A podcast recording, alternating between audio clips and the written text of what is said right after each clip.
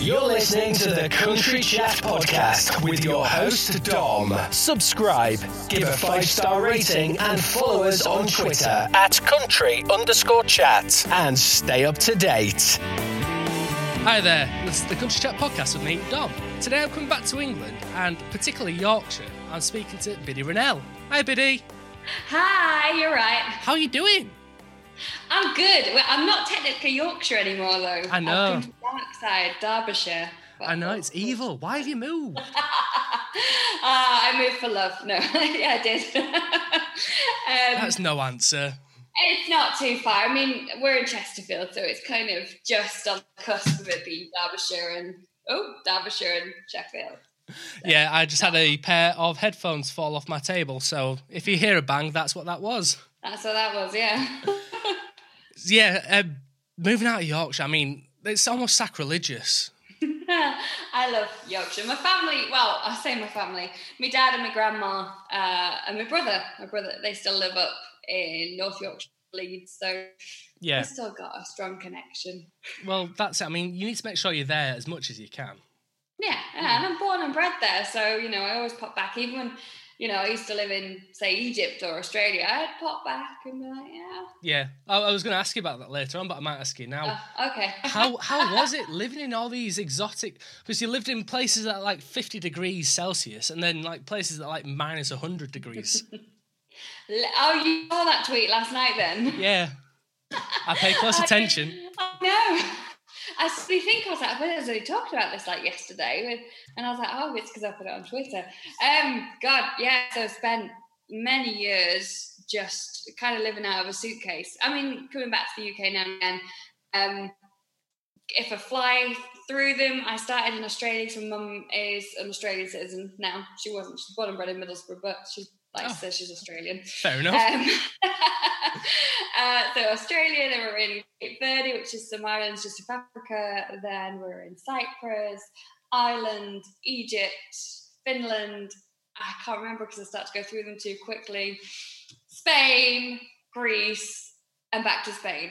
And then I ended up back in England. I think if I've missed it with anything out, who knows? Obviously, England aside, where's like your favourite place to live? Ooh, I said this, like, I love the quirkiness of Finland, but it's too cold to stay. Yeah. They love their music as well. They are absolutely crazy. They're just so, how to describe them? Like, if anyone's Finnish, my old housemate is Finnish as well. She's like, you've got us nailed to a tee. I was like, they just like to have a good party, but any excuse. But Australians are like that as well, so... but then I loved Egypt and everyone kind of was like, oh, wow, you liked Egypt. And I was like, it's probably to do with where I lived more than anything. I lived in a 5-star deluxe sort of no wonder. It was more like, you know, being in Dubai, I guess, rather than being in Egypt. But yeah. Isn't that the temperatures? I know places like that have air conditioning and you get used to being in that like climate. Because working in Texas for as long as I did, you get used to jumping from like car to car in aircon and jumping into a building when it's getting too hot. I suppose you get used to it in that sense, but does it not get too stifling, too dry? No, only for Egypt was okay, and I always say it's because it's a dry heat over there. Yeah. But then somewhere like Cyprus was the worst for summer. As soon as June, July, August, it is stifling. It is 40, 45 degrees. The humidity is insane. And generally half the time you're gigging outside. So you're just covered in sweat, which is beautiful. Oh, that must be horrible. I mean, it must be so flattering to everybody. It's like, here I am. Yeah, well, you were like, I don't know why you bothered putting, like, going before you left the apartment. As soon as you left the apartment, you were like, well, that was a waste of time. That was a nice shower this morning. Loads of weight. The bonus thing was that you're always kind of, like, skinny. Oh, that's it. That's what I need to do. I need to move to Cyprus and... lose all that water weight. Oh, yeah, Cyprus or Egypt or anywhere like that, wherever you're, I don't know, you seem to... Finland, because it's so cold, you layer up, don't you? Yeah. And everything's so much more of a task, you know, to walk through the snow for half a mile. It's a lot, like, and we're talking snow up to, like, here. Yeah. Sorry, they can't see film up to my eyes. That, it just in turn, you don't realise you're just, you know, completely sweaty by the time you've done that, so... So, yeah, thank you for listening to this country music podcast. totally gone off. You said go off on a tangent. This is what I love the most is, you know, people's lives, you know, because this is what basically shapes us for whether it's writing music, whether it's performing music, or us as human beings. You know, what we do in our lives is what structures us. So, that's why I like, that's why I love tangents. It tells you a bit like, where did they come from? Well, the short answer is everywhere. Just throw a dart at map and that's where I'm from. Yeah, exactly. We'll call it that today. Have you ever wanted to do that? Just get like a dart or a globe and just either spin the globe and stop it with your finger and or throw a dart at a map and say, I'm going there. This is the next place. No, I have pretty much did that with Cape Verde the first time. I was like, where is this? I've never been to Cape Verde. I mean, I've always heard mixed things. People say it's great because the beaches are really nice and secluded, but then here, like, the beaches are really rocky and there's literally nothing there and... What is it like? Yeah, I call them the fly and flop holidays. Yeah. Don't go with expecting them to be much at the hotel or anything. But they are beautiful and the people are absolutely amazing. In fact, they're like the most stunning race just because of everyone who's been to Ireland. It's kind of been a mix of, you know, they're Brazilian, but they're also from Senegal, they're from South Africa, they're from, you know, Norway. So... They're just, they're stunning people. Diversity. Yeah. So if you had to choose anywhere to live or go to again for like holidays, where would it be? You know, where was your go-to place? We'd probably end up in Australia, I think. Australia or Spain. I think I could see myself living my days out. Oh, that'd be bliss. My other half says as long as it's near a golf course, he's fine. Is he a big golfer? Oh, he's at golf today, so... Leave you to your meetings and your podcast recordings. Yeah, I was like, you're fine, I've got a presenting gig tonight, and he's got golf all day in the pub later, which is a post-golf thing. So. Yeah. I mean, it's like skiing, you know, après-ski. The pub's always the go-to afterwards. Yeah, I stay out of it. You're not a big golfer? I can watch golf. No, I've tried. As soon as I'm not good at anything... First time that I would do it. Is there anything that you do enjoy doing, like sports-wise, or? I used to swim. I said, well, obviously I don't at the moment because the swimming baths aren't open. Yeah. But that was always my sport at school and growing up in university. That was it, and a bit of dance. You know, I did dance at uni, so I should be like, yay! Not so much anymore. I mean, coming from Leeds, do you support Leeds United or? I do. Deep down, I do. My other half does not like me to admit that because... Who does he support? Go on. He's a Man United fan, so they're... No. You know, at the moment, it's like, aren't they going to get into the Champions League? I don't know. But, you know, I was really happy for Leeds, and I thought it was really poetic the way, you know, their last match 16 years ago was, you know, versus Charlton Athletic, and their last match this time around was versus Charlton Athletic. I was like, someone planned this, didn't they? Exactly. Do you believe in fate? Yes, definitely. Yeah. Definitely. I think, like, that there's certain things happen. You kind of sometimes go, well, what? Like, me and my other half met 12 years ago at an audition, an X Factor audition. Really? In the queue. And we went on a couple of dates. I was 18 at the time. He's a bit older. I... was always planning on going travelling, etc. So it didn't go any further than, you know, a couple of dates. Plus, we lived a million miles apart, me in North Yorkshire, him in Chesterfield. Yeah. And then, lo and behold, I both of us found ourselves single maybe about a year and a half, maybe 2 years ago now. However long ago it was, I don't know. And we were both on Tinder. Bandmates set me up on Tinder, and suddenly I was doing a gig down in Chesterfield. And I didn't know I knew anyone down here. Yeah. And popped up. And I thought, you know what, swipe right. So, what is the chance of that, eh? 12 years later, we're like, hi. Hi again. Wasn't you the guy from X Factor auditions? Yeah, way back when? Pretty much went like that. It's like, so do you still sing? Yeah. Do you still sing? No. Okay. Yeah, because your other half is a musician as well. So he's been playing on you've been playing the keyboards, and has he been on the guitar? Yeah, some of the streams he's popped in and just come and jam with me, which is quite nice. We don't get to do it often enough, like, even though we live together. And, but because we've both been working full-time from home, it's, you know, we suddenly get to 6, 7, 8 o'clock in the evening when you're finished and you're like, just want to put a movie on. Yeah. What kind of music is he into then? You know, him as a soloist, you know, is he into the country, old country rock genre or? He's more rock, definitely more rock. If I play anything too country, like he's like, ooh, that's got, you know, fiddles in it. I'm like, I think I had Bradley Clapper's album on the other day, and he was like, this is really country, isn't it, Bids? I was like, yeah, do you want me to turn it down a bit? He was like, no, but we both like, you know, our first gig together was to a John Mayer concert and people like that. So John Mayer, Jack Savoretti, the songwriters and the guitarists. Yeah. Basically. I mean, I used to listen to the Bobby Bones show all the time, and Bobby and his ex-girlfriend Lindsay L at the time, they adore John Mayer. And they talk about his guitar skills all the time and all the different pedals he uses. And it's just, he sounds amazing. I mean, a big person I'd love to meet. Sorry, you'd love to? Meet John Mayer. Oh, yeah, but so would I, but he's my hall pass, and my other half would not let me to meet John Mayer. Who's your other ass hall pass then, if John Mayer's yours? Did you say?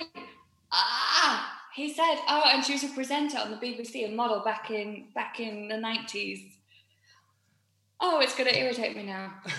Then she lost all her hair. I can't remember her name. Gail Porter? Yeah. I don't know. Possibly. Maybe? She was really hot in the 90s. She really, that sounds bad, but that was it, I think. I've Fair just let out a massive secret. Might want to cut that out. So what I'm going to do now is I'm actually going to talk about your music. I mean, that's why we're here. Maybe we should have started with this, shouldn't we? I mean, that's why we're here. So you've got a single coming out. I do, next Friday. A week today. You excited? I am, yeah. It's just, I thought, you know, I kind of like left this one a long time to promote it a bit because I wanted to see, because I've seen people doing, you know, sometimes they drop a single with a couple of days notice, sometimes they give you loads of notice, and I was like, I'll just slap bang in the middle somewhere 5-6 weeks and see how it goes. And it also was quite relaxing this time around. Yeah. Knowing that you had plenty of time to do stuff. I mean, I remember hearing it first time and just thinking, yeah, this is different, Biddy. This is different, but it's amazing. It's such a laid back country song. It is. Yeah. Obviously, your Aftershocks EP, which went to #1, fantastic, well done. I mean, that back in January. Yeah, it's a while ago now. I know. It's crazy that, and that was more like on your rock side, whereas this is more going to like the country, almost country popish. Yes, this is why it didn't make it onto the EP. Yeah. Because we were discussing it, we were like, is this too pop? Is this me? And it didn't make its way onto the EP. Change It did, which again, Change It was sort of down that straddling the pop and rock side. Yeah. But then we were like, you know what? We've got these bits that we can release now. They were pretty much, like I said, in pieces, but they could be finished during lockdown. So we said, well, let's give Thrill a whirl. What comes after it, who knows? We do know, because we've got a plan now that we've got this release and the next release sorted, so... Yeah, I mean... Yeah, it does, yeah. If anybody's been keeping up with your Twitter and your Facebook, it's been hilarious. It's been brilliant. I think I've actually got more fans that way nowadays. You know what I'm going to mention. Yes, I do. The lyric video. Wow, that was... Something else. This is like a lesson learned in life, and there are certain abbreviations, you know, like not suitable for work, NSFW or whatever, or suitable for work. I don't know, you've got to put these on these adverts. Yeah. On Fiverr, but now I get it. I really do get it, because I've got 1.5 minutes saved of that lyric video. Just taking it on my phone, on the laptop, and thinking I've got to keep part of this, and I'll just release that on the same day that Thrill's released and just be like, here you go, guys. Oh, wait, damn. After dark. Yeah, after dark, later on. I mean, can you remember back in, I think, like the late 90s, early 2000s, where they used to be, obviously we used to stay up and watch music videos on, like, VH1 and MTV. The Box. And what they used to do was after, like, 9 p.m. after Watershed, they used to play, like, the videos that were a bit naughty. I mean, yeah. Robbie Williams' Rock DJ, that was aired, especially the graphic part, was aired after like 9 p.m. You had to stay up and watch that bit. Yeah. I remember you could literally buy that video in Woolworths. Oh, Woolworths. We're going back now. 15, what's wrong with the video? Oh, I get it now. Yeah. Now, that's what you need to do, is actually print it onto a DVD and sell it. Just make sure you put like a 18 rating on it or a 15 rating. No. I even went downstairs after getting it. It was first thing in the morning before work, and I went and found Craig in the office, and I was like, can you just watch this and tell me if you think it's too far? Because, and I just was like, it's definitely too far, but I want to see his reaction. See, that was almost as good as the video, was his reaction to it all as well. Because it was, that was Dave. That was my bandmate and co-write, yeah. Because he was almost like very trying to be conservative about it. Like, yeah, I don't think that's kind of okay. I knew Dave would have that reaction as well, because he just... But part of me thinks I might just send that guy or girl, I don't know, who made it on Fiverr and just say, if I pay you an extra £10, will you send me that original version again, please? That's what you need. You definitely need the full version. Oh, maybe. Now, going to the song itself then, what was like the inspirations for it? Oh, well, Thrill was written back in about 2017.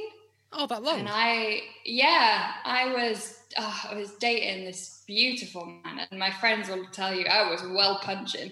Not my other half is, you know, in my eyes beautiful, but this guy back in 2017 was like, how have I done this? What? And so it basically, like, obviously it is how it is, you know, all we were doing was hooking up in the occasional date, but he was an army captain, and, you know, I was really overwhelmed, but at the same time, you kind of knew back in the back of your mind this was not going anywhere. You were the one doing all the effort, and it's about that, really. About, yeah, I will stick around for this bit. And do you ever keep up to date with it? No idea what he's doing. No idea. You don't even have him on Facebook, so you can Facebook stalk him, or Instagram. No, he was one of those, because of his job, he had his cards very close to his chest. So. Ah. Yeah, no stalking involved. Especially in part of the army, it must have been difficult to even think about having a relationship, really. Yeah. It was, honestly, you'd have to look at your schedule like a month in advance and be like, oh, we can go on a date here on a random Monday night. I suppose that would be even worse for the fact that, obviously, being an artist, and you don't know when your next gig's going to be, because someone could come to you now saying, oh, are you free this weekend to do an impromptu celebration in a pub garden, socially distanced, of course. Yeah, well, it's like tonight I'm going out and I'm doing a presenting gig that came in 2 days ago. Yeah. So it's just in Chesterfield, but I was like, okay, cool, ready to go, got nothing on. What can you say about that? Is what you're presenting? I am doing a pilot of rock and roll bingo. Ooh. At the local bingo hall. So I who knows how it's going to go? Are you going to call? Are you going to do all the calling the numbers? No. So rock and roll bingo, basically, it's a music night. So you're kind of listening out for the tracks, and I'll be DJing and stuff like that. So I'm trying to keep the party going at social distancing, low-level music levels. Yay! At least you're starting to get these kind of gigs back. You know, whether it's performing or whether it's doing something like presenting. At least it's money in the bank, especially after these hard 3-4 months now. Yeah. There's stuff coming in, like, you know, care homes, etc. Just the stuff that they know they can do at a social distance or outside. But they're all starting to come back in the diary now, which is quite nice. But at the same time, I've been lucky because I've still got work through lockdown. That's the main thing, you know. It's about taking this period of time off. I know it's not a period of time off per se, because we've been forced into this like lockdown quarantine issue. For those listening, however long in the future, today at the moment's the 24th of July. Mm-hmm. And yeah, we're just starting to like almost phase out of this lockdown period after this COVID-19. So yeah, I say that because I don't know how long these podcasts stay up for. They could stay up for years and years. No. Could be here in 10 years' time. They go, what are they talking about? Lockdown. Oh, yeah, the great lockdown 2020, that one. Right. It's like the Black Death. Yeah. Sadly, I always think it's just, you know, we start talking about it and you're like, we've lived through something that they're going to study, you know, like, you know, I did history A-level, they're going to study this, the ins and outs and what each country did, or you could probably specialise a whole degree in how Britain mishandled coronavirus. You could do a whole outbreak. Masters. You could do the masters in the US. Yeah, it's got to be something. It's just crazy times, but... You know, I just made myself useful. Like, I've been on the NHS track and trace since May. Yeah. Which has been good from home. So that's the main thing, you know, that people, whether you're on the track and trace or whether you're actually adhering to social distancing or whether you're wearing the masks. I mean, it's now a legal requirement to wear masks in, like, shops, bars aren't. I don't think you don't have to wear masks. I know, it's confusing. Bars, theatres, pubs. Clubs, you do not have to wear a mask. I'm like, oh, why? What's the difference here? But if you go to a takeaway, you've got to wear one. You tell me. I don't know what the science is there. Oh, you gotta love our government. Oh, you gotta love them. Oh dear. Anyways, away from COVID-19, because I think we've all spoke about it way too much. Mm-hmm. You know, in all these interviews, I know I have. It almost seems to be the topic of conversation, but it's not now. We're coming out of it. Thankfully, it should be like way behind. Yes, fingers crossed, touch wood. And that's it now for the future. Going on from there then, I wanted to go back in time to before all the lockdown stuff started and actually go back to your debut EP. Right. Aftershocks. How was it? I know you had the singles out prior to that. You know, you had Run already out as a single. Mm-hmm. And... you know, some of the tracks came to like number 3 and number 5, you know, in the chart. But then when you released your EP, it actually went to number 1. Yes. Like, it was a surprise.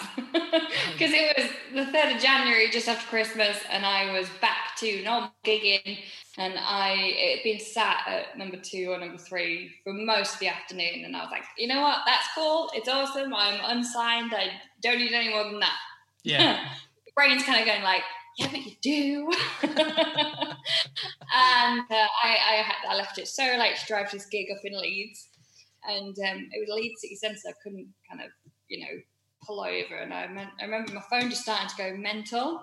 And I was like, right, hang on a minute. I was near Trinity car park, and I was like, I'll just pull in here and I'll see what's going on. And I was like, oh, my God, that's that then. Cool. Oh, that must have been crazy. Not only... not being able to pull over and actually officially check it, but you know something's going on. So you're thinking, it's about that time, actually, you know. Yeah. It's 4 to 6, 7 o'clock at night when it happened. I was like, and then it stayed there for, I don't know, about 12 hours and then slowly disappeared into the abyss. That's the only issue with the country charts is as soon as you come, you know, as soon as you go. And that's why, you know, music is just constantly coming because it's trying to stay up there. Now. Yeah, and it's, you know, I was talking about this today with some people in a meeting. I can't say any more than that at the moment, but you'll see what happens very soon. You know, about the music industry and how money talks at the moment and playlisting talks, and you can pay these big companies to be your PR and get your music onto, you know, because you're not got, unless you know someone, you haven't got much of a cat and hell's chance of getting onto to Radio 2, for example, without a lot of pushing. And, you know, I push, but I can't be annoying to people. Yeah. But when we're talking thousands of pounds to get one single just, you know, picked up by a PR person and gone, all right, yeah, I'll push it onto these playlists or whatever. So without that money, it's really hard for, you know, like you said, this is where the charts come in handy for independence because you can then use those, you know, numbers to sort of propel yourself again for your next EPK or for your next couple of singles and say, well, this number 1, this amount of followers, et cetera, and then move forward from there. Yeah, and then hopefully the next EP or next single, it's like a snowball effect. You know, you're hoping that the fan base and the traction just keeps going. And yeah, and I always say to people, you know, even... yeah, there's a number 1 EP and a couple of top 10 singles. We're still new, absolutely new, especially to the scene. We're not expecting to be on festivals or anything like that. We'll apply, but we're just, you know, we're happy to be those new people. And, you know, we're still, like you said, trying to find where our sound really sits. And I think after Thrill, it's getting more rocky again. And it might start to straddle that even more with a band. And then you go, well, are we still country or are we going more down the rock route? Who knows? Yeah. Well, that's it. That's always the difficult thing when, especially being a new or newish artist, is actually officially finding your sound, the sound that you want to progress for, you know, the rest of your life. I know you can always chop and change, you know, in the future, you know, if you wanted to go back down the country, you know, the poppier side of stuff, or whether you want to go down a folkier side or whatever, you know, you've always got the opportunity. But sometimes it's nice to actually find your lane. Mm-hmm. Yeah, find your lane. I like that. I always say, stay in your lane. But then we kind of go either side of ours. But, you know, writing songs through lockdown, there's one I've written that, you know, I was speaking to Simon Birds because he lives around the corner here, and he's like, you've got to do something with that. And I was like, I've only written it as a bit of a dare, because he said he'd introduced Thrill on one of his shows. Yeah. And then afterwards he said something about, oh, it's got a really Jim Steinman feel for it. And I was like, that's probably because it was written on piano first. Yeah. And now a lot of the tracks moving forward we've written on, or I've written on piano, Dave's done on guitar, and Stu's just worked his magic with it. But so I thought, I'm going to sit down and try and write a Jim Steinman-esque number. Yeah. And then I did it. It was like 6 minutes long. And I was like, wow. And he was like, that's amazing. And my other half was like, I either really love it or I really, really hate it. And I was like, I can't just go and make a... But then I was like, maybe I can. Maybe we're that new that we can just go ahead and say, like, look, we're going to make this 6 minute... 7 minute epic song. It's going to straddle country, it's going to straddle rock, it's going to be Meatloaf basically. And then throw it out there, because you can, like, there's no rule book saying you can't. So that's I don't know with that one at the moment. I mean, you know, either you love it or hate it. It's almost like a Marmite kind of song. Yeah, well, Raising Hell was a Marmite, so even Run to an extent. People, like you said, it is heavier, it's the lyrical content is not for the faint of heart. And I kind of always wanted that, because I grew up listening to really heavy rock and metal as well as country. But, you know, my teenage years were, you know, baggy trousers and vans and going to Leeds Festival. So that's what it's about. I mean, for me, it was always either Leeds Fest or Party in Park in Leeds. So, so it was always... I remember when they did the O2 Wireless Festival in Leeds. I quite like that one, because they had the Who on and that when I was about 16. But that's when music, especially music festivals on that kind of era, in the UK used to be great. I mean, now it's so good. Now I look at the lineup now and I think, what?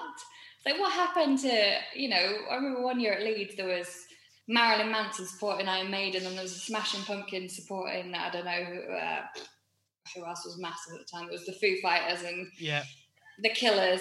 Those massive bands that would normally play arenas, and Muse were on at, you know, Leeds. Yeah, it's crazy how, and now it's like Post Malone and Billie Eilish that play those kind of festivals. I don't get it. I'm like, what happened to that phase of, like, do teenagers not listen to rock music anymore? You see, I've always been that fan. Like, gone between, like, indie to indie rock. So, like, I was always fans of Arctic Monkeys and Reverend the Makers, all that kind of stuff. And then going into, like, your Oasis, Muse, Foo Fighters, Red Hot Chili Peppers, you know, all that was, like, my go-to. And then obviously when I discovered country music, it was like, oh, this artist here that's like a mixture of everything. And then I went from that to then, like, pure country, like fiddles and banjos. Yeah. I mean, country just kind of seeped in when I was about, you know, I always say it's Carrie Underwood when she won American Idol. I remember that being a bit of a catalyst, and then going in my grandma's music collection and finding all, you know, Glen Campbell, Cash, Faith Hill, Shania Twain, Reba. Yeah. And then spiraled that side, so. Well, that was actually going to be my next question was, you know, where in your life, you know, where did country music actually officially come in? You know, what kind of, like, age group was you? I'd say I was about 12, 13, if I'm getting that right. I think Carrie Underwood won about 2002. Yeah. Around then, maybe. Yeah, it would have been. I normally fact check, but I'm going to go with it. It was early 2000s, 2002. Yeah, probably even before then, to be fair. I remember my granddad was still alive, so, and especially with lots of his records, that would have been before 2001, so maybe about 10, 11. Get to know it better. Yeah, that thing that's, other than, like, I was speaking with Amelia Quinn the other day, and she brought it out. Love her EP. Well, I had her EP on this morning. It's amazing. It's so different. It's so, I want to say boisterous, but it's not boisterous. It's very out there. It's very... sassy. Sassy, that's it. That's the word. Oh, dear. Yeah, no, I had hers on and then I had Taylor Swift's on this morning, so I was like, these are completely different to one another, but I love both, so... I haven't listened, that's... Because we mentioned earlier, there's two ways you can either release a EP or a single. You can either do the long game or you can just throw it out there. That's what Taylor Swift's done. She announced yesterday that she's releasing an EP at midnight tonight. Well, last night. Now, she doesn't need any PR company, though, does she? Like, no. She can literally say, I'm going to the toilet now, and it'll get, like, 50 million retweets. Oh, I wish I was that... Don't you just wish you was, like, that famous? No. I would never like to be famous. I'd like to be known as a songwriter. Someone like, you know, my favourite's Brandy Carlisle. Yeah. Or someone like Melissa Etheridge. They're kind of... respected in their industry. They'll go to the awards, they'll pick up awards, Tanya Tucker, for example. Yeah. But they're not harassed, and no one really cares what they do day to day until they release some music, and then I'm like, whoa. Well, that's always the issue. I mean, it's not so much the artists or the actual people themselves, you know, being bad people. It's the obsession with certain fan groups and media companies and, you know, paparazzi that just constantly hound. You know, there's got to be some... I know when you do go into the limelight that big, you've got to expect some form of publicity, but there's people have got to have right to a private life. Yeah, okay. I've only seen glimpses of it. Now, I've seen glimpses of it because I've worked in theatre and on, you know, theatre tours and stuff, and you do get some followers, so I say that you kind of just have to block.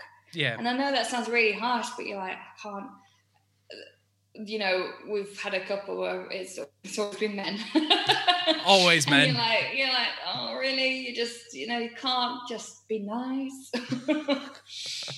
And you've got to just keep eyes in the back of your head when you arrived at a theatre or whatever, and you're like, oh, there he is again. Yay. Have you ever needed to, like, almost get a restraining order on some people?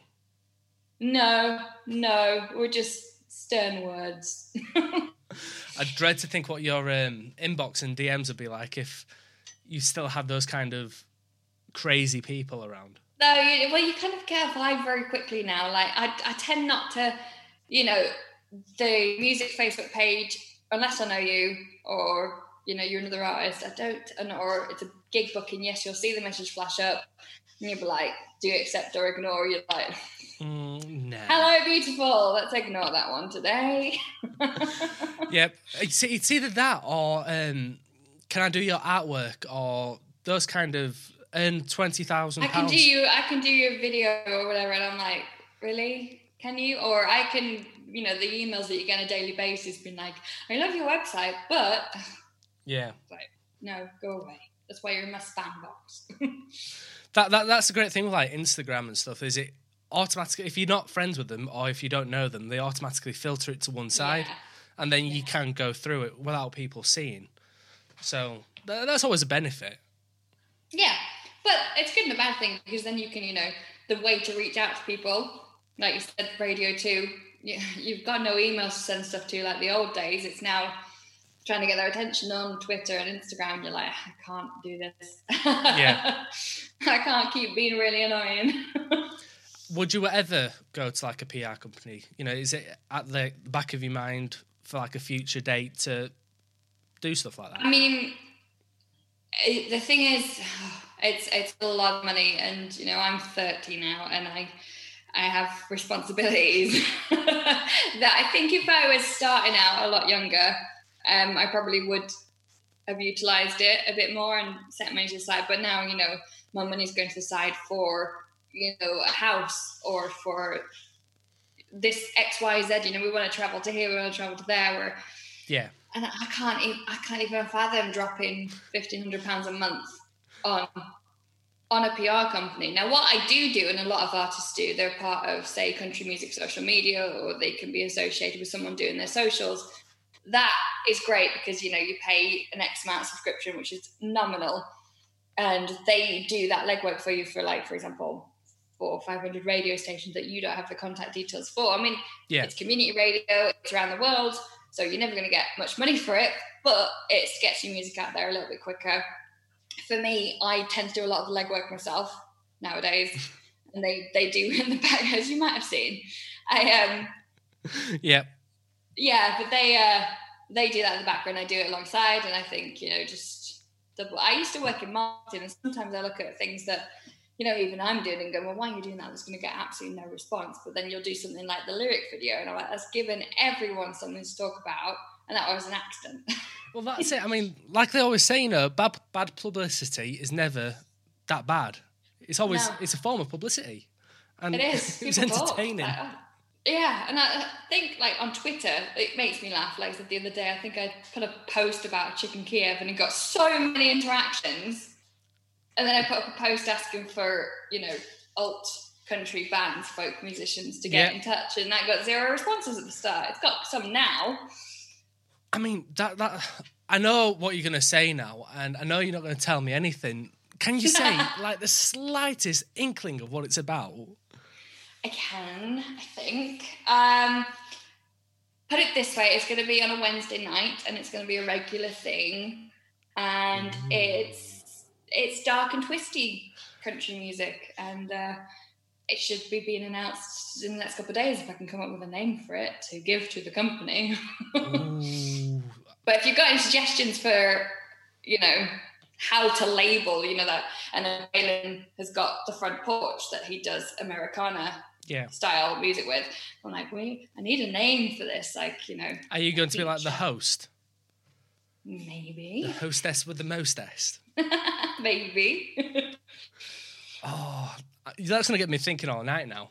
See, I want to come up with a really quirky name so you can tell us all sooner rather than later. I'll DM you, because I had a meeting about it this morning. I'm not sure, like, what you can and you can't say, so, yeah. Well, I'll tell you what I'll do then is I'll save this episode till tomorrow. I'll release this tomorrow, let you find out. We'll edit out whatever we need to edit out. Oh, they'll be fine with that. I think it's just me saying, oh, this is happening now, and they can do an announcement, Actually, bluntly saying, this is it, this is what's coming. Yeah, I've got a roundabout way. Put it this way, like, I'm asking now for bands and artists to get in touch, and it is really, what's the word for it? It's a niche section. So, like, if there, you know, there'll be some that just won't fit, and there's a reason for that. It's going to benefit them, though. It's not going to benefit me. I mean, it will, because I can use it, but it's more for their benefit, though. Well, that's, I mean, I was surprised. Nobody really answered. I mean, even if it wasn't like their fit, you know, you'd be interested, you'd be intrigued. Like, how about me? You know, would I be a fit? If I was a singer, I'd know if there was anything at all. I'd just throw myself in there. And if they say no, they say no. You watch, as soon as it is announced, that inbox will just grow exponentially. Well, I want to join. And then I've already got, you know, material now. How many artists, you know, is it going to be, like, featured around? Have you, like, a maximum number? No, we're just putting ideas together at the moment. Oh, I can't wait to hear. Yeah, be a nice blend of people. But, I mean, we're talking, you know, alt country, the likes of Blackberry Smoke and Delta Rae, that side of things, even, you know, the Civil Wars. So it's going down that sort of route. Yeah. Awesome. I can't wait to see, you know, even like the finished product, you know, when it's all released and you're doing whatever you're doing. Whatever I'm doing. Yeah, I just can't wait. I want it to, don't you just wish time would just, like, move just a little tiny bit quicker just to get to that point? No, not now, because I've got to get ready for that. I think at the moment, you know, it'll be the start of August, it'll all be revealed, so. Awesome. Start of August, so you'll just released your nice country poppier sound, and then you go straight into the dark side. And I'm going straight into the abyss again, yeah. Well, do you know what?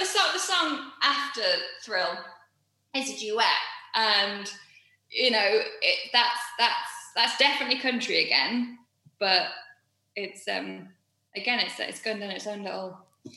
I suppose you can do with a duet. You can say it's me and so-and-so, and me and David Luke, and this is our song. And it's, at the moment, we're just waiting for our artwork to come back from iTunes, so we're being funny about everything, but it's because it's a charity single, and there's so many hoops to jump through on iTunes.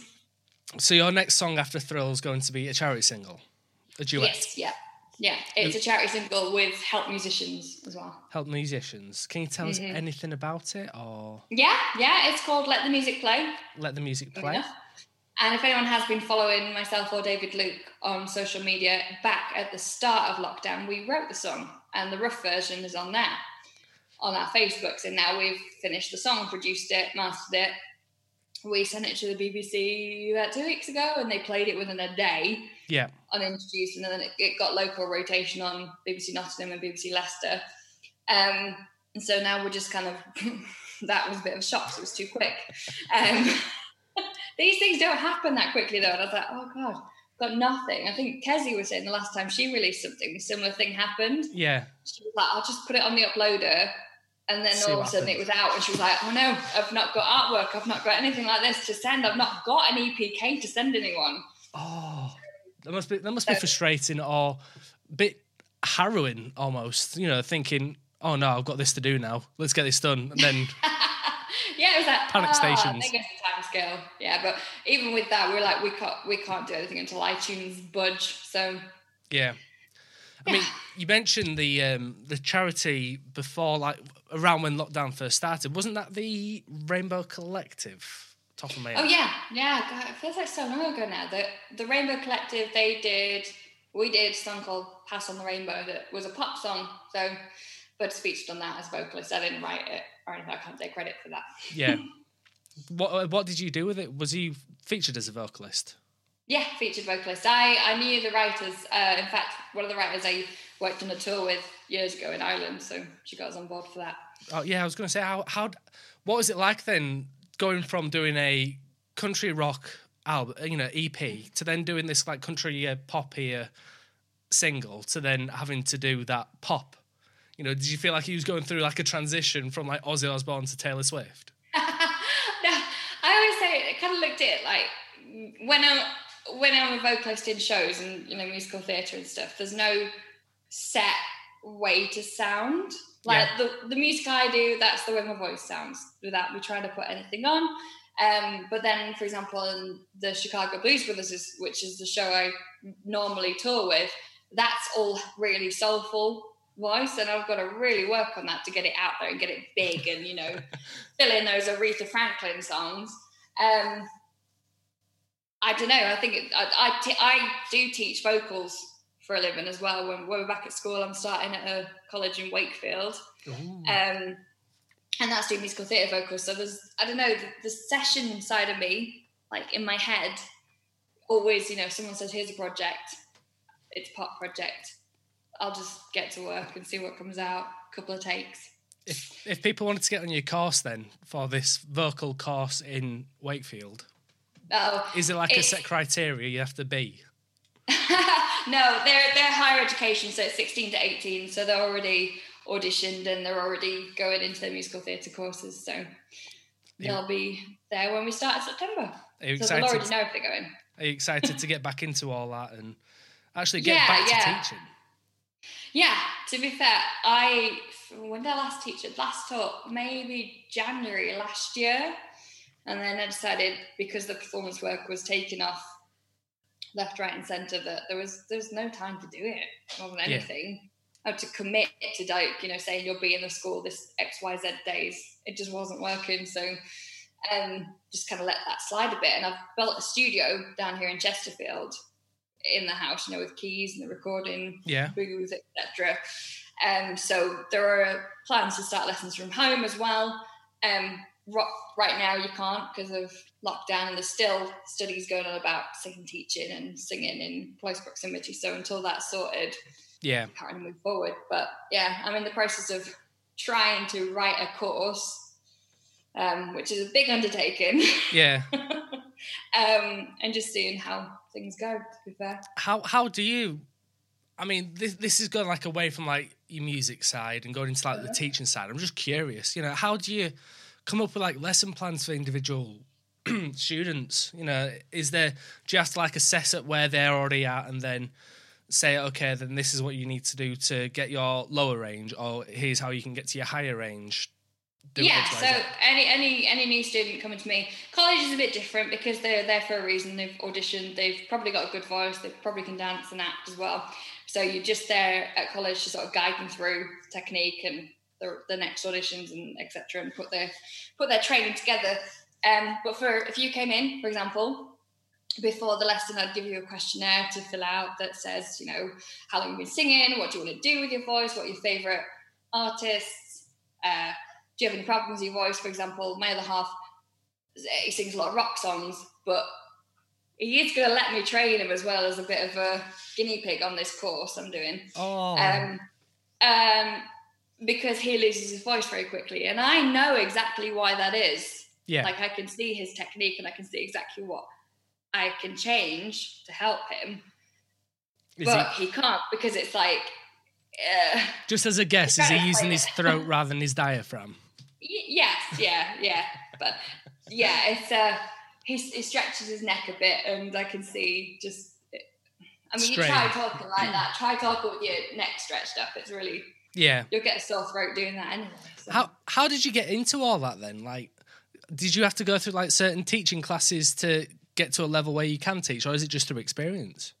I did a degree, musical theatre performance, so that's always handy. And I did a couple of years ago, I did my associates for London College of Music, which is in musical theatre voice. So I always say to people, if you're going to look for a singing teacher, they have to have at least an associate or a diploma. Anyone underneath that, yeah, you might as well just go to your old music teacher from year 7. Yeah, and nowadays, you know, with, you know, it's not an exact science, and if someone doesn't really understand the science or why things work the way they work, it's really, I don't know, I have a bit of a beef with teachers who don't have those. Maybe I'm biased, but I put the money in and I put the training in to get to that point. Yeah. To say to people, this is how you should be doing it. It's not just my opinion on how you should be doing it, but this is scientifically the way you should be doing it currently. It might change, because who knows? No, I totally agree.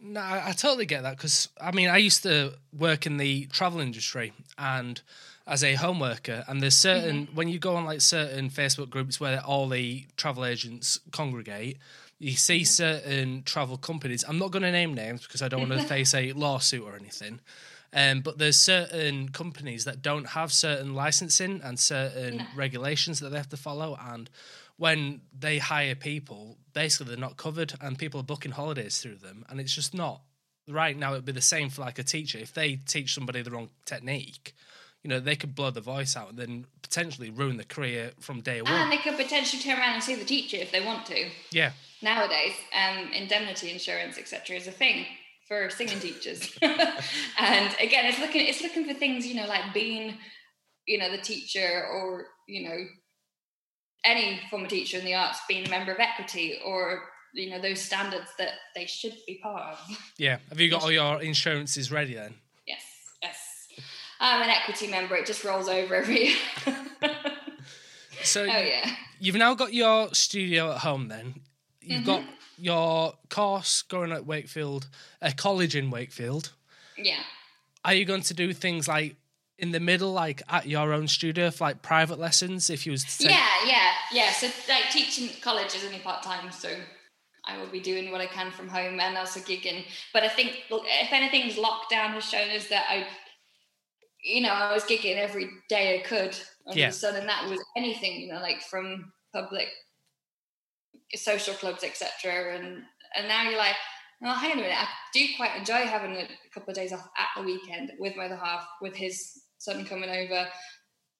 I was missing all that before. Yeah. And I do want to focus more on my writing as well, so at least doing the teaching gives me a chance to be at home one day a week, be at home, or go and do a country gig for peanuts. Yeah. And not feel bad because it's not my whole income. So before, when you was doing these country gigs, you know, would you end up staying over, like, say, a campsite, or in, like, the pub, in the hotel room kind of thing? I drive there and back. Oh, that must have been horrible. It's sometimes long nights. Like, the worst ones were going over to Skegness and the coastal resorts, because from Chesterfield, you're absolutely nowhere near the coast. Farthest away you could be, so it's like... Oh, as long as it's on the M1 corridor, you're fine. Exactly. Nottingham, Leicester, even Birmingham, I did a lot of gigs around there. They're only an hour away, if that, and that's fine. Coastal resorts, no. So, let's go back to Thrill then.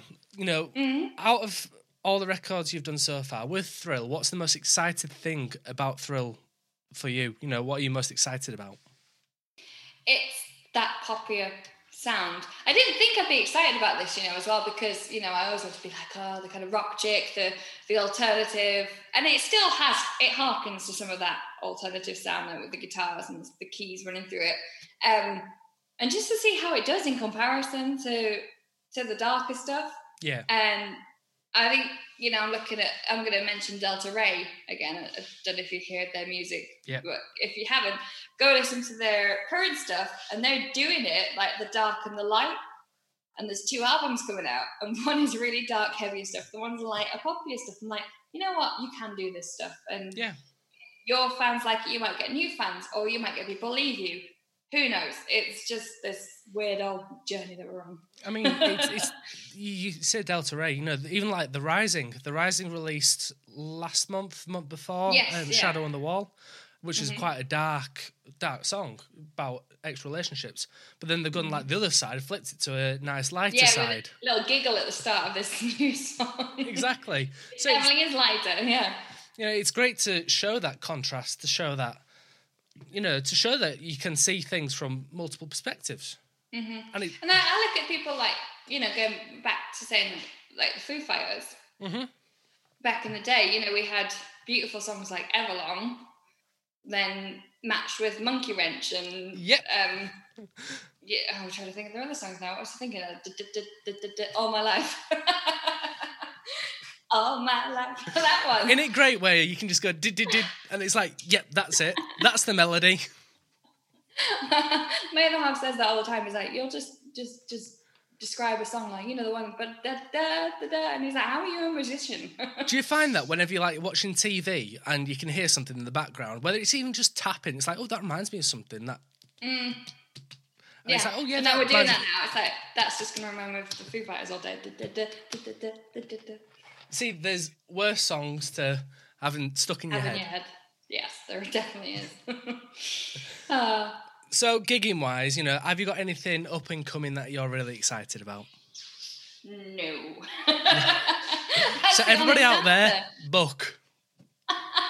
No, because I respect people who have gone ahead and booked these dates in, you know, Kezia Gill and Jade Helliwell. We tried to get tickets to Manchester and it's sold out. Yeah. And that's next April.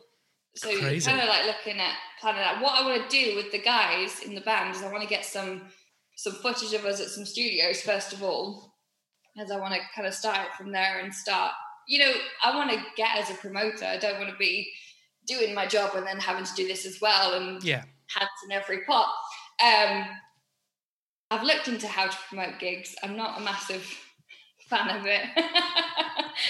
trying to work as a booker. I don't think I have that ability in me, but I'm looking at the rest of this year thinking, yes, there are loads of gaps, but can I actually put in the effort to not so much the effort, but it's the time and dedication, because it is a big job. It is a lot of work. What I have thought about doing is here in Chesterfield, and I'm looking at the moment, if I can, around August bank holiday, something like that, just running a one-day, one-afternoon sort of gig.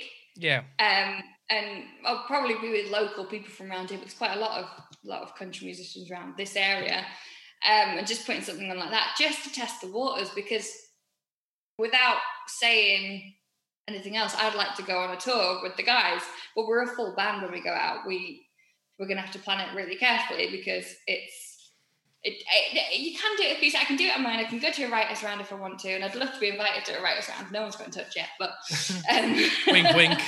No. Because, you know, I do play the guitar and keys, but I don't think I'm anywhere near as good as playing guitar and keys as the guys in the band. That's what they do. They live and breathe, you know, their instruments. The thing is though, with writer's rounds, it's not so much, you know, the actual being able to play the keys, playing all the instruments. It's about the ability to write a heartfelt song, you know, putting the emotions in the songs. And that's what you do. You've got so that to a T. Yeah.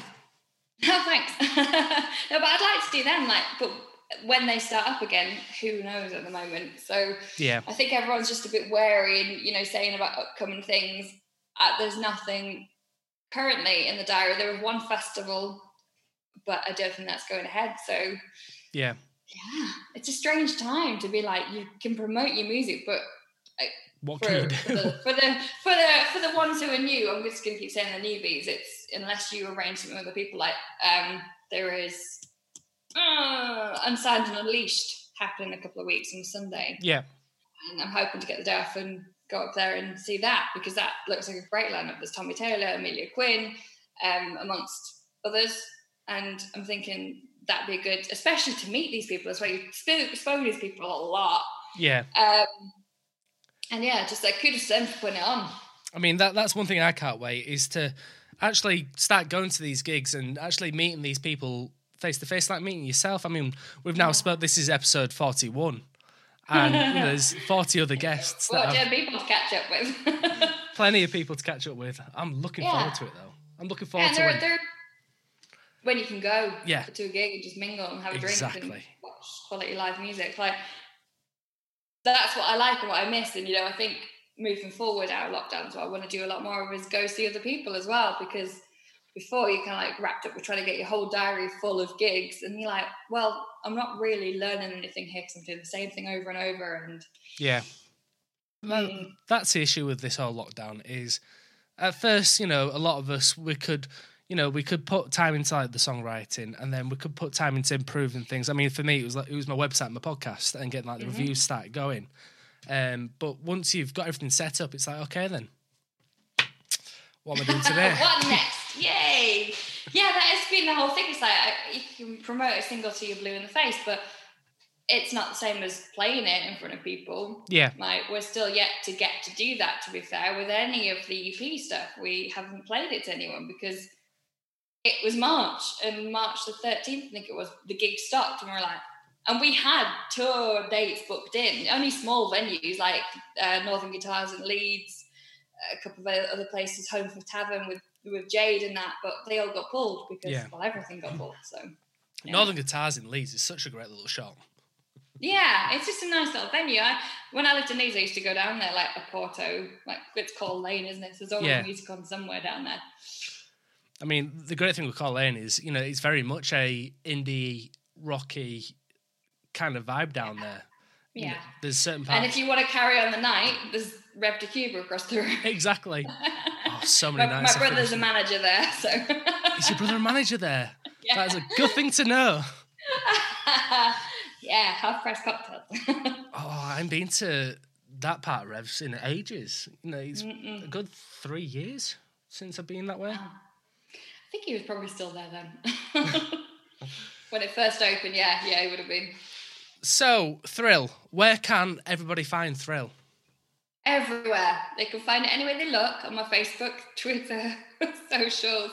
They can get it on iTunes, they can get it on Spotify. Tidal. Tidal's a new thing to me, but I really like the quality of sound that your songs play on Tidal. It just seems so much crisper and... yeah, I've got really into that. The great thing with Tidal, and is it Pandora as well, where they actually pay a little bit more than like Spotify and, you know, Amazon Music. You know, it's just that little tiny bit better than YouTube. I mean, YouTube's just like... I know. People keep saying, like, oh, yeah, YouTube's a bit weak. I'm like, yeah, because I hate it. Yeah. Like, I actually don't get it. I watch YouTube, you know, at night, late at night to go to sleep. Or, like, I watch it during the day whilst I'm working, like, just some weird documentary. I was watching a documentary the other day about the most lavish party ever thrown in Iran. I don't know how it got to that point. But, rabbit hole. Yeah, you suddenly go down the rabbit hole, I'm like, but, yeah, for content-wise, you get nothing back from it, so... See, the last thing I watched on YouTube, the last three things was Ultravox playing at... Live Aid, 1985. Yeah. I then watched the whole documentary on Live Aid. I then watched Les Misérables, 10th edition. Oh. Oh, okay. There was a full concert edition on YouTube. Right, I was going to say not the film then. I was like... Not the film, no. No, the concert version. It's always been my favourite. Okay, yeah. Going into theatre side then, you know, what was your favourite theatre shows growing up? I didn't really have one growing up. I got into musical theatre really, really late. I was about 18. Really? I didn't know it was something I was going to fall into. And I heard about an audition happening in London. I was into music and I started already playing guitar and writing songs.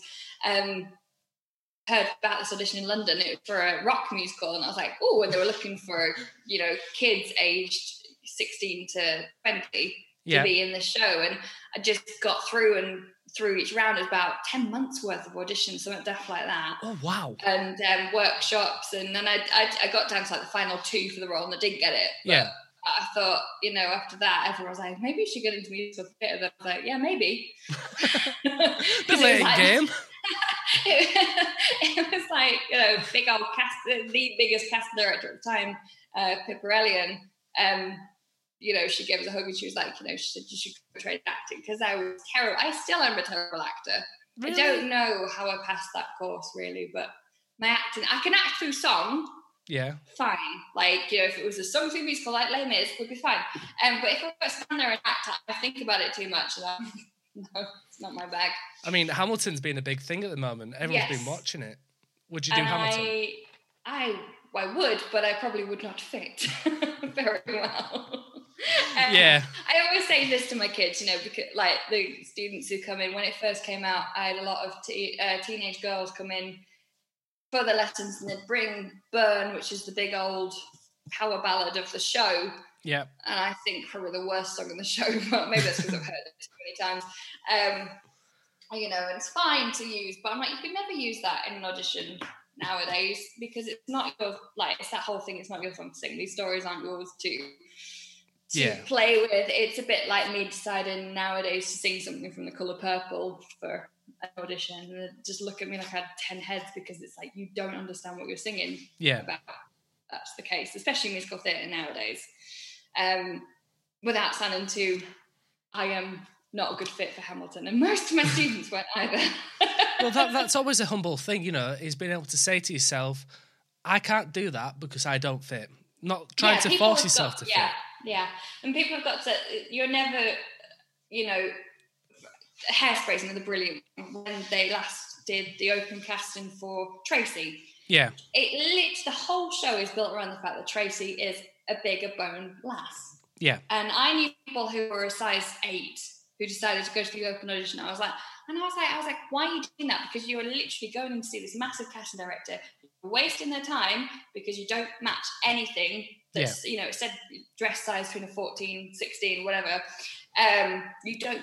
Oh, I was like, you clearly haven't seen the foot. You clearly haven't seen either the role that you need to be playing, or you haven't even watched the film or the previous musicals. Yeah. You do at least some research. And you probably like, as a teacher, it's that kind of fine line being like, you don't want to stamp on people's dreams, but it's like, you're not gonna ever play that part.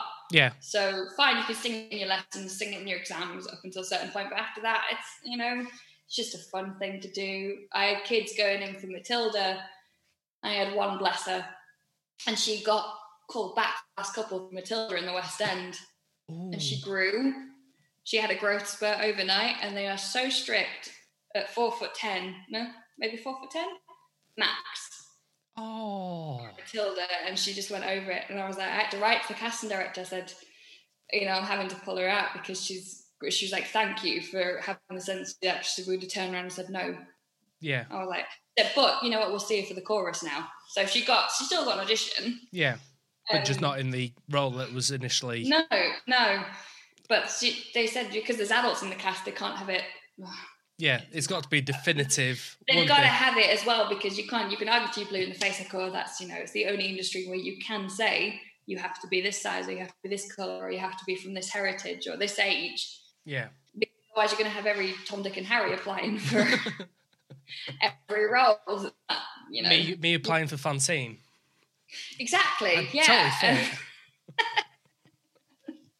But you know, there's certain roles that I suppose you can. Like they're doing. What are they doing? a gay version of, I can't remember now. They've changed a really big musical to make the lead protagonist a gay man instead of a woman. Oh, Tell Me on a Sunday. Yeah. One of Andrew Lloyd Webber's. Yeah. So it can be done, like, on certain shows. Well, if there's... You can only really do it, though, if there's already something there that can be manipulated into that. If you're forcefully saying, okay, then we're now going to change it to this, to fit this stereotype, then you can't really do it. No. Because you're just changing it, basically. You're changing the whole dynamic. And then the whole thing about Hamilton, you know, when you watch it, you might understand the first time round, the second time round, you know, it's then, and then look a bit deeper into it. The whole reason they've done it is because the whole point of the show is to say, look, this was 300 odd years ago and things are still exactly the same. Yeah. Like, in terms of people's rights and in terms of, you know, discrimination, etc. It's just like, that's the whole point of the show. And to then, I don't know, put white Alexander, in fact, Hamilton in the lead doesn't work in that context. Yeah. But what's the biggest shock you've seen? What's the biggest, like, shock or something that you've made you think, what? How on earth has that happened, or why on earth has that happened in, like, theatre or music, in fact? Shock-wise, I don't know. I went to see Come From Away in London end of last year. That was something I've never seen before on stage. Like, the bare stage, basically. Full-blown musical, bare stage. It was so good. I've never seen an audience cry and laugh, and just what shocked me most was the people were waiting for the last chord, and they every single person shot up into standing ovation, and that was apparently the same every single night. Christ almighty, wow. And it was just, everyone was like ruined. Yeah. The only other time I've seen that was Amber Riley when she did Dreamgirls. Yeah. In the West End, and she sang And I'm Telling You. Whoa, that was something else. Me and my mate Stacey were just, everyone was in floods of tears, and it finishes the first act while everyone was just up on their feet for about 5 minutes.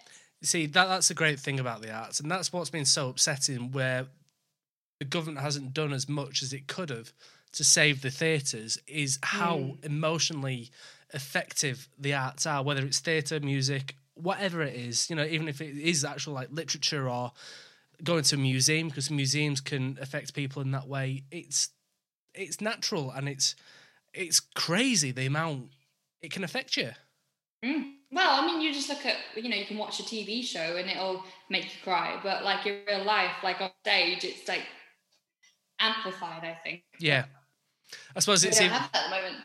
I suppose it's even more amplified when you're feeling that emotions, you're wanting to let out, and then next thing you know, everyone else is around you, one by one, like a domino effect, and then the next thing you know, you just let it go, and you stood there crying your eyes out. Mascara running. That's just me as well. I mean, it's a two-side thing. Like I said, last year, the show we were on, we did the West End, and that'll be something I'll never forget, because we did get a standing ovation at the end, and it was at the Savoy Theatre, and I was like, this is surreal. This is, like, literally, I trained my whole life to be at this point. Yeah. And to just, you could feel, like, everyone on stage just wanted to, like, jump about and go, oh, wow. But you were, like, there doing your bows, etc. And it was like, okay. And you ran off stage, and we went outside to do, like, stage door, and that was just amazing, like, electric. There was a bluesmobile there from the show, etc. And people had come over from the US, and I was like, this is crazy. Oh, wow. I was in central London in a costume and been like... Yeah. I just can't even picture what it'd be like, you know, even afterwards, just phoning, like, your mum or your dad and saying, I've just come off and... Sold out show. Yeah, I was like, huh. And then I had to drive home, though. I was, like, the driver for that night. I was like, oh, God. Not only are you working, you're having to drive home as well. You can't get a chauffeur. I know, can't get a break. Damn. This is where fame comes in. You get driven everywhere. Have a show. People don't realise that, like, over in the West End or, you know, at a theatre, they finish the job, take your makeup off, put your hair up in a bun, costume shoved in a suitcase, especially if it's a touring show, pile away the makeup. And it's like, everyone gets in the cars or everyone gets in the tube. And you just kind of, you're actually racing the audience as well sometimes to get out of the car park in multi-story or Birmingham, for example. You really do race them then, because it's horrendous. But yeah, like the amount of times you've been like just getting out 15 minutes after coming off stage and being like, we've got to run, gotta run. Because you'll be somewhere like Dundee next and you want to get to the hotel, have a drink. See, closest thing that I've been involved in, like production-wise, is I used to, at high school, I used to be the backstage crew. So I was always part of stage crew. And I always remember watching the actors and actresses, all school kids, running between the wings, trying to get changed in the new costumes or getting new makeup on for the next scene or just randomly rehearsing, just making sure they got all the lines proper, set in. I can just picture everybody running out of a theatre, all the actors and actresses thinking, yep, cars, go. So what happened? Formula 1 pit stop. It's like people like... You know, they'll say, like, oh, stage door on some West End shows, people don't stop for autographs and stuff. I'm like, yeah, because they probably live in Stevenage. They want to get home. They want to get the train. Yeah. No one lives in London nowadays, unless they're wealthy. By the time they've got round to the stage door to get the autograph, they're already home. Yeah, exactly. They'll pick them on the train. We miss them, love. Sorry, go on. I'll never forget, actually, Tim Prater-Jones. He was in Once, the musical. Yeah. And I kind of knew him before. He'd helped me with a dissertation at uni because he was doing musical theatre writing at the time. And we went Once, and I literally like just saw him storming down like to the platform. I was like, "Hello," because the train wasn't there. It was confusing. So yeah, you just see people just leg it. But once you're on stage, no one can really recognise you because, like I said, your makeup comes off, your hair goes up, you're in your trackies, you're not in like whatever. So, where can we mentioned earlier is social media, and people can find your music everywhere. Where can we find you on social media? It is the handle @BiddyRennell or @BiddyRennellMusic. Put it this way: putting Biddy Music on Google or Biddy Rennell, it comes up. Yeah, which is quite handy for me. I mean, the name Biddy. At first, I thought it was like your actual name, but then I've seen where's Biddy come from? You know, what does Biddy such a I don't want to sound rude or anything, but Biddy is such a strange name for a child. Unique name, shall I say? I've told other people this as well. So in fact, at the meeting today, they asked about it. So it's one of those stories, well rehearsed story.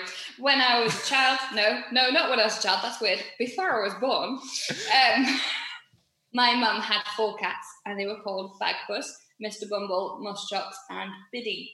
Oh. So before what kicked off, I was going to call Kitty, or Michaela. Yeah. But we always had a strong cat theme because then the cat Biddy got run over and died sadly 2 years before I was born. So I can see your face now. You know exactly how this ends. My mum decided to name her firstborn child after the dead cat.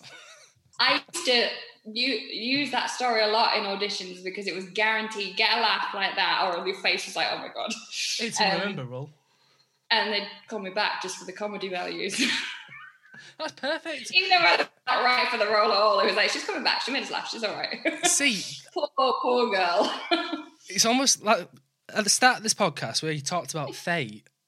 It must have been fate for you to go into like musical theatre and the whole stage and acting and everything like that. I always think like I can't imagine me doing. You know, I used to want to be a solicitor. That worked out.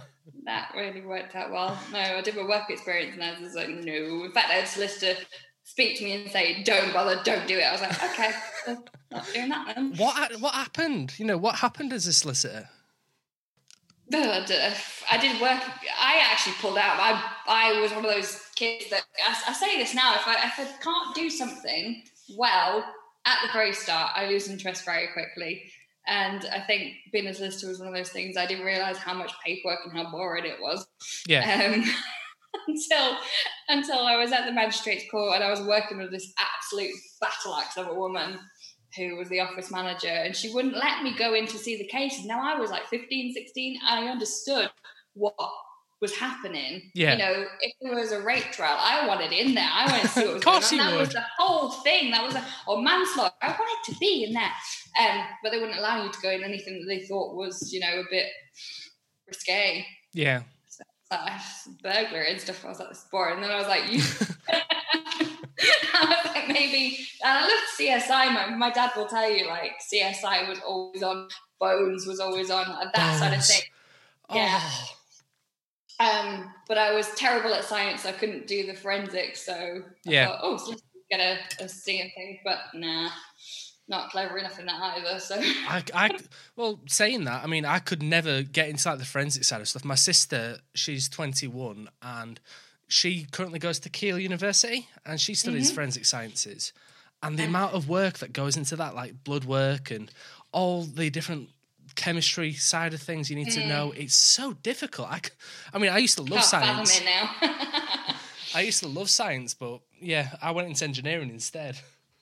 Oh, nice. Well, I still like. I had to do a maths and English test the other day for a job application that I ended up pulling out of because the teaching job came in. Yeah. But I was so stressed, and I was good at maths at school, but that is a long time ago now. So, well, have you seen on like Facebook these exams that kids are having to take now for like GCSEs and like the difficulty of them? I mean, I look at some of the questions, I think it wasn't that hard when I was at school.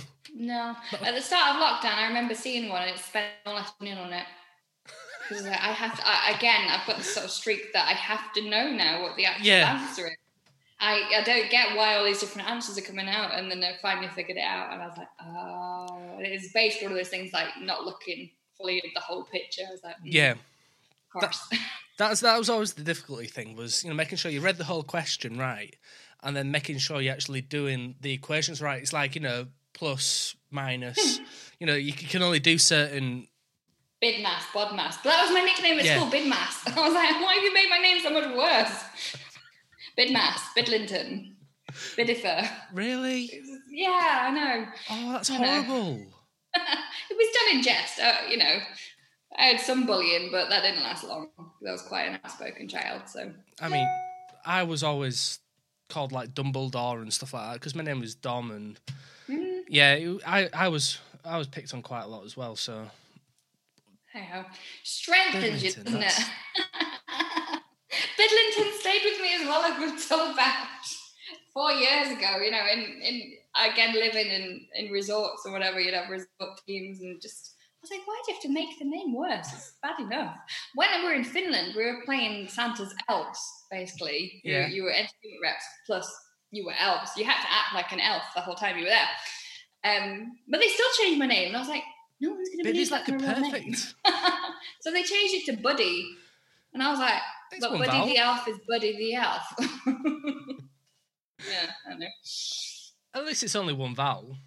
Yeah. And I was like, I could just have my name. No. It would have made things a lot easier. Yeah, exactly. But I think it was just that whole thing of like keeping it magical for the kids. I was like, well, they're not going to go home and Google my name, are they? At that age. To be honest, a lot of parents these days with their kids. Well, yeah. Yeah, are they okay? Yes. So, Thrill, we can find it on all the streaming sites, all the platforms, Apple Music. It's available for pre-save now. Yes, pre-save. So I have no idea how to do that on Spotify, so good luck.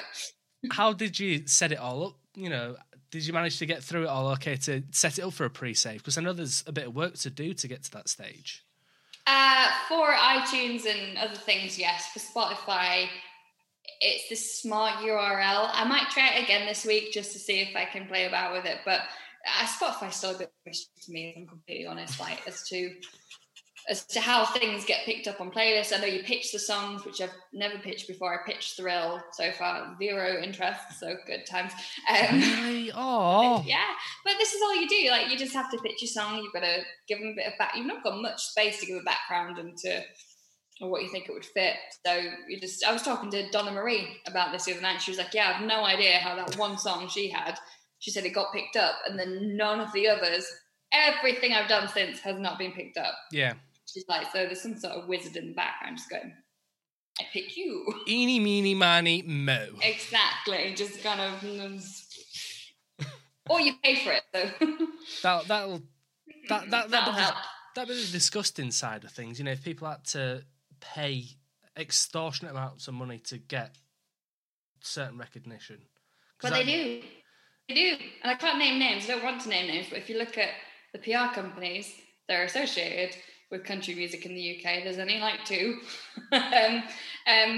They literally, it's open on their website. It's playlist submission and playlist, you know, how they create them. And I'm like, that's how.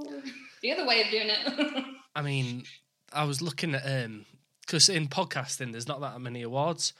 And I was looking at the award thing that's over in, I can't remember if it's Sweden or Switzerland or some European country. And you have to pay like 350 £350 just to be entered in this draw, to be nominated for an award. It's like, really? People... No, it's like some of the songwriting awards that, you know, you get emails off them saying like, oh, you can enter this now at like £25 a song submission. I'm like, yeah, you and everyone else. Yeah. It's disgusting. I mean, it's not just disgusting, it's just unfair.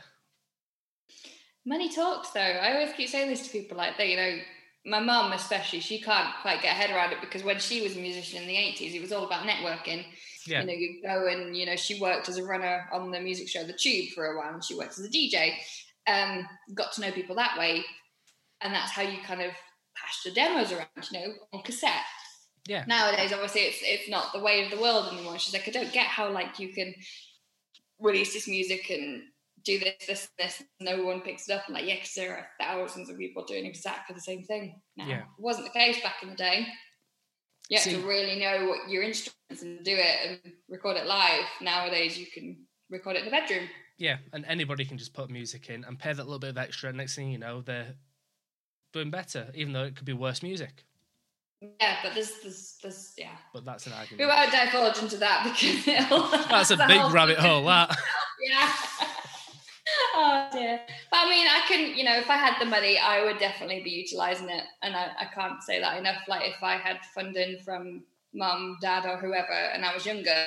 Yeah. And it's that thing of saying, like, if you're younger, 18, 19, 20, you're just starting out your career and saying, I'm going to put a lot of money. Everyone's agreed that there's this whole. We should fund it here. It's a bit like starting up a business. Yeah. I probably would. But right now, like I said, I've just wanted to be a songwriter. That's been my main thing. Yeah. And having this side of things is pretty cool as well. Well, so. That's the main thing, is making sure you keep that love for something. Because as soon as you lose that love for songwriting, that's when it becomes a chore, and that's it's just not fun.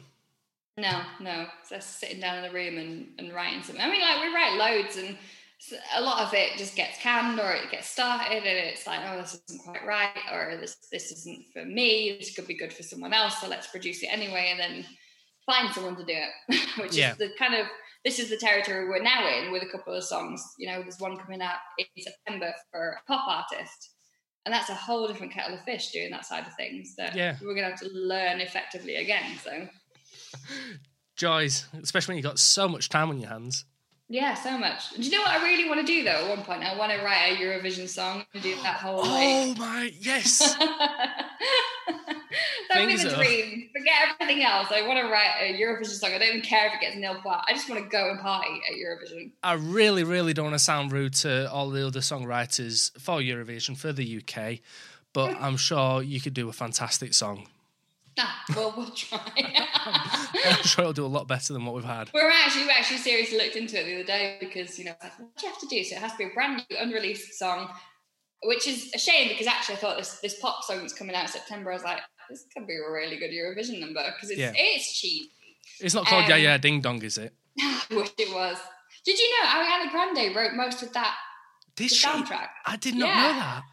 I was telling my other half, and he was like, wow. Yeah, yeah, Ding Dong as well. I was like, yeah. To be honest, as cheesy as it was, and as cheesy as Eurovision actually is, I'd still love it. I love that. I love it. Will Ferrell. Love it.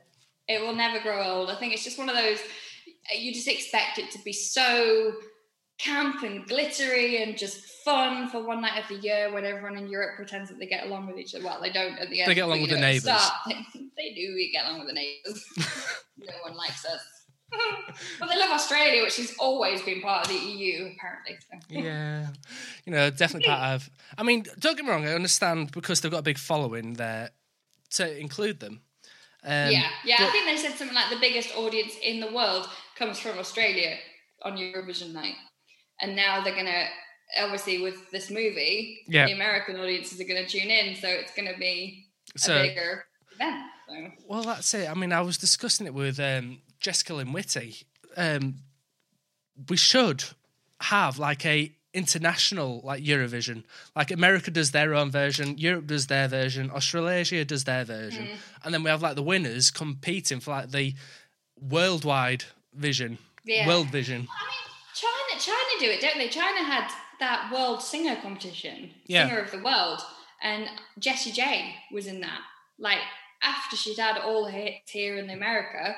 She was up against people from Korea, people from China, these massive superstars over there. Yeah. And I think I don't know if she won it or came second, but they were all amazing singers, like amazing. Yeah. Like, we can only dream, like, you know, you're talking like Mariah Carey, every single one of them sound like Mariah Carey. Yeah. Had a child with, I don't know, Pavarotti that came out singing every note in the phone book.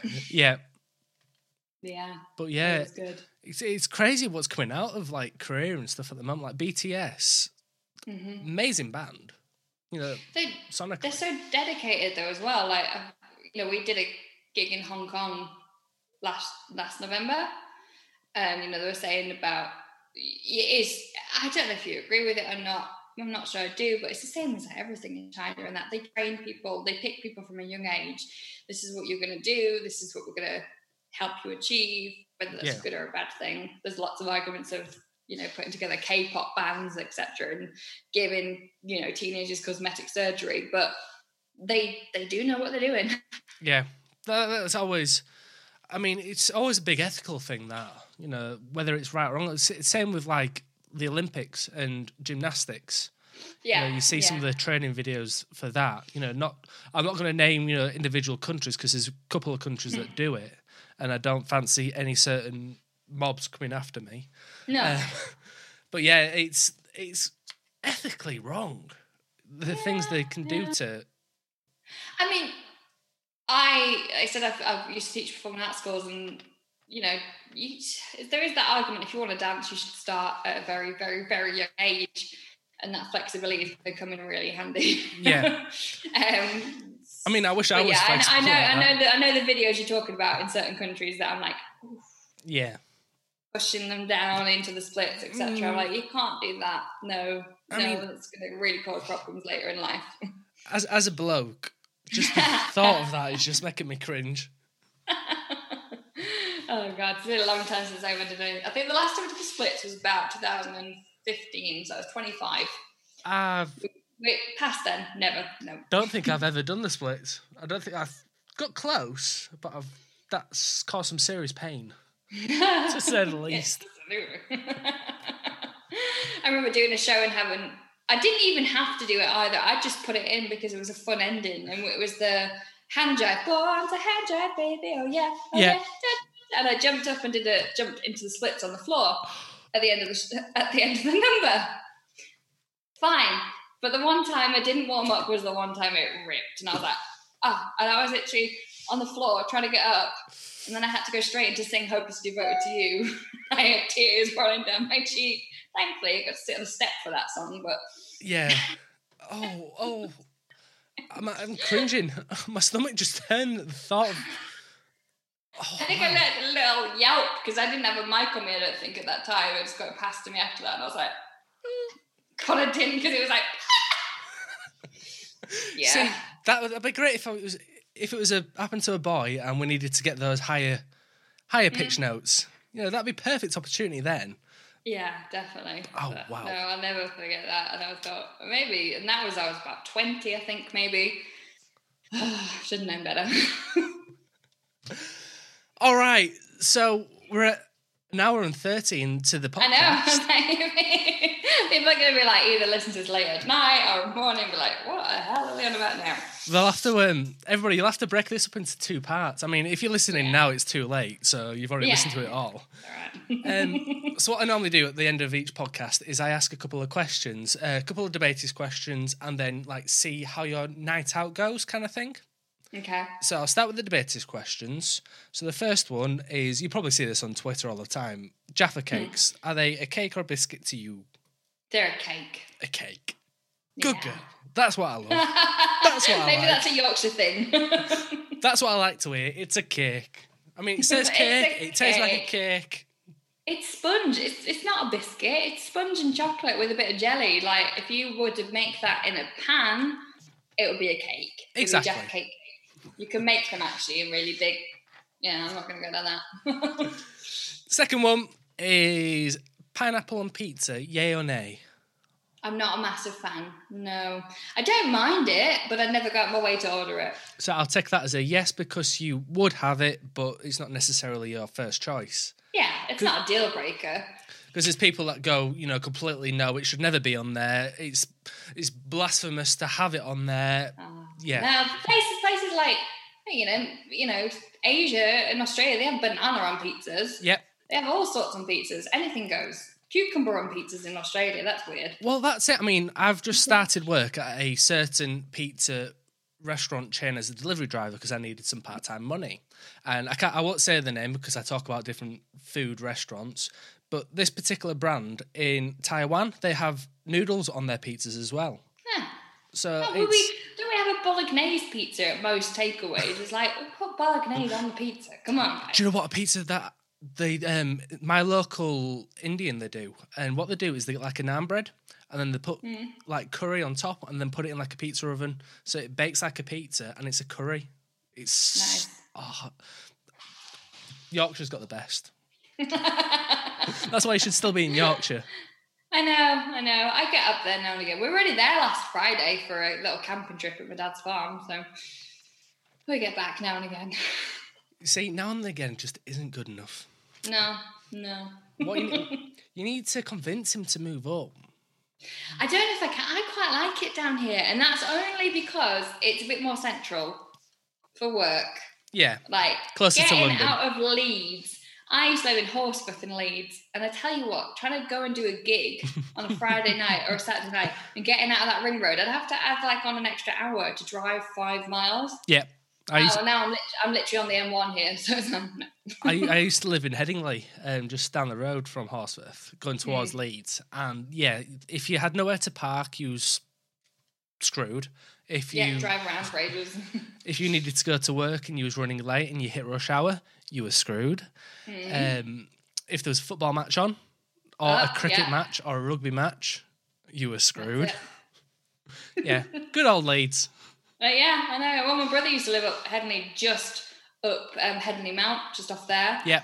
Great. You could see practically into the Headingley cricket ground from his roof. Yeah. That was the only advantage. Yeah, I used to be off the main road, you know how you got Kirkstall Road that takes you to Kirkstall Abbey? There was another one that takes you towards... Otley Run. Otley Run. Yes. You know that main road there? Yeah. I used to live on Otley Run. I used to drive it all the time. Who knows? So the last question, digressing from Leeds, is Marmite. Yeah or no? Hate it. No. I can't stand it. I'm with you on that. And I don't like Vegemite either, which is the Australian equivalent. And I know people like one or the other. I'm like, yeah, both of them are god awful. But you see, I've always been a sweet person rather than a salty person, and it's. Just nope. I can taste it. To me, that's in the same category as beetroot, and I categorically hate beetroot. So. Beetroot? Yeah. What? That's surprising. I mean, my voice went really, really high then. I know, it was so reactionary. It was really surprising as I thought. Is there any other surprising foods that you don't like? I don't actually like cheese. Cheese? This is one of those weird ones, you know, that you've kind of grown up with, it's never quite changed. But raw cheese, I call it. I don't actually know what you call cheese without being cooked. Do you call it raw cheese? Yeah, I think. Cheese as it is, hate. But if you melt it, I think it's just the texture for me. I can't do with it. Oh, no, I get that, actually. Melted cheese is definitely different to cheese straight out of the fridge. Yeah. But fair enough. I mean, no, how do you know if it's like melted to like the right amount? Is there like a melt off, like a scale that you use? No, I don't know. I just remember as a kid, like one of the, like at McDonald's or something, they just whacked the cheese slice on, and I was like crying my eyes out. So apparently, it has to be a little bit melted. Yeah. Well, I suppose that's a great thing with like if you say to McDonald's, it's got to be hot because the cheese has got to be melted. At least you're guaranteed a hot burger. Yeah. Because whenever I go, it's always a naff cold one. It's always. Oh. It's always been one that's been there for like 3 days and it's left on hot counter. Oh no! Yeah, no, everyone was going on about missing it. I was like, really? For me, that was like the food you get after a gig, like at midnight, 1 a.m. on the drive home because you were starving. Yeah. Or you're absolutely smashed out your tray and you just can't find anything else. Yeah, McDonald's. And McDonald's is always open when you smashed out your tray for some reason. It's like, hello. You see, I mentioned that I like to run through like a night out. That is one of the questions. You know, where is your go-to like restaurant if you're walking home? Sisters are far. Where would you go for like a takeaway food thing just to dry up the alcohol? In a while. That's like for considering like a heavy night out and it usually would end in a kebab, like some form of kebab. Like if I'm drunk, yeah, that would be the case. Just thinking of my friends as well, that was always the case with them. So. You know, it was like up in Yorkshire, it was kebab or cheesy chips. Cheesy chips.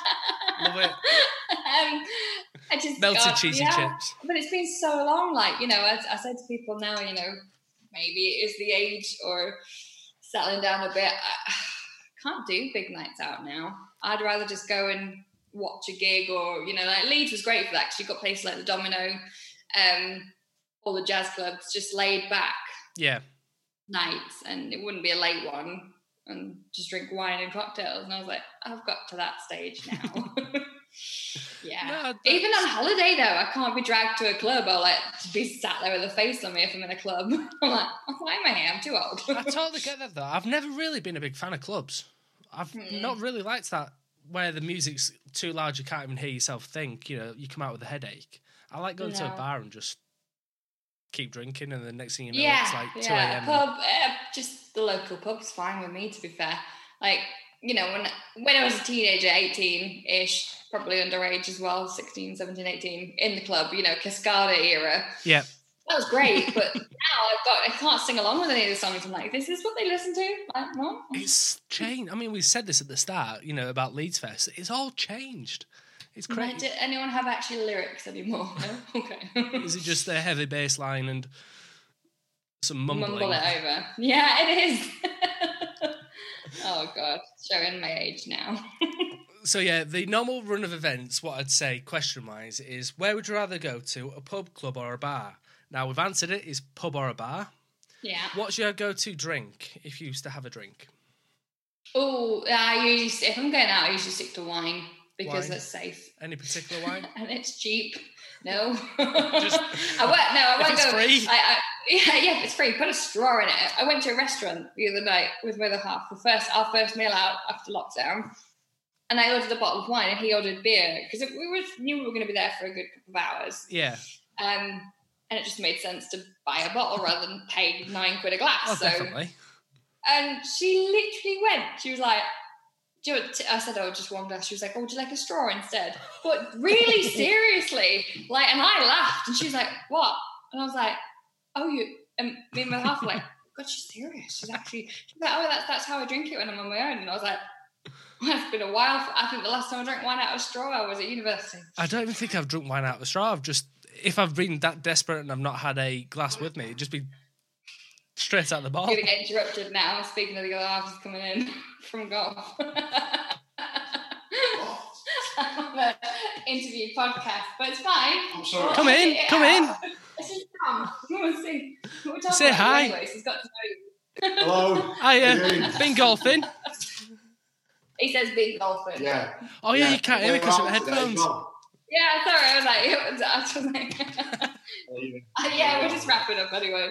So. Oh, yeah. So last time I've had a bottle of wine, it was that I didn't have a glass with. It just be just take out the bottle, just chug it. Yeah, but it's just the way she said it so seriously. I was like, oh no, yes, no, or like no.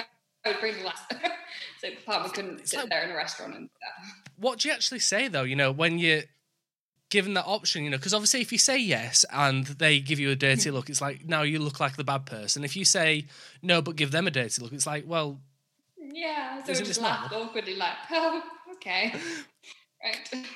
Go on then. Reusable one. Make sure it's a metal one or a reusable straw. That's the answer now. Could you be like, are there reusable straws? No, well, I want a glass then, please. I've brought my own metal straw. Yeah, of course.